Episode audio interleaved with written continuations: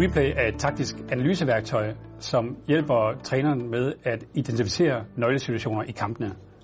Og for spilleren, der kan han komme ind på den virtuelle fodboldbane og genopleve præcis de situationer, han har været i kampen. Det giver stor værdi både for træner og spiller i forhold til at analysere og korrigere på adfærd. Det nye ved Replay, det er, at vi tager den klassiske taktiktavle, og så fører vi spillerne ind i det digitale univers. Og det betyder, at spilleren med smart data og ved at genopleve kampsituationerne faktisk er i stand til at forbedre sig på afgørende taktiske punkter.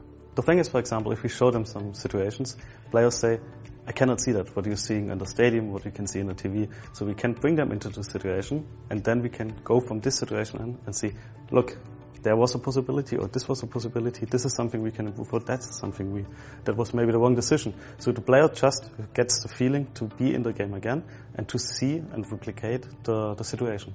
Vi oplever en kæmpe stor digitalisering generelt set, og det gælder også i sporten. Og man kan sige, at i forhold til videoteknologi og sensorteknologi, så bliver der indsamlet rigtig, rigtig meget sportsdata. Det interessante bliver, hvordan man så knækker koden og rent faktisk får udviklet noget, der skaber værdi. Fordi vi kan se, at markedet for sportsdata er i hastig vækst. En nylig analyse viste, at man forudser, at markedet vækster op til 40% frem mod 2022.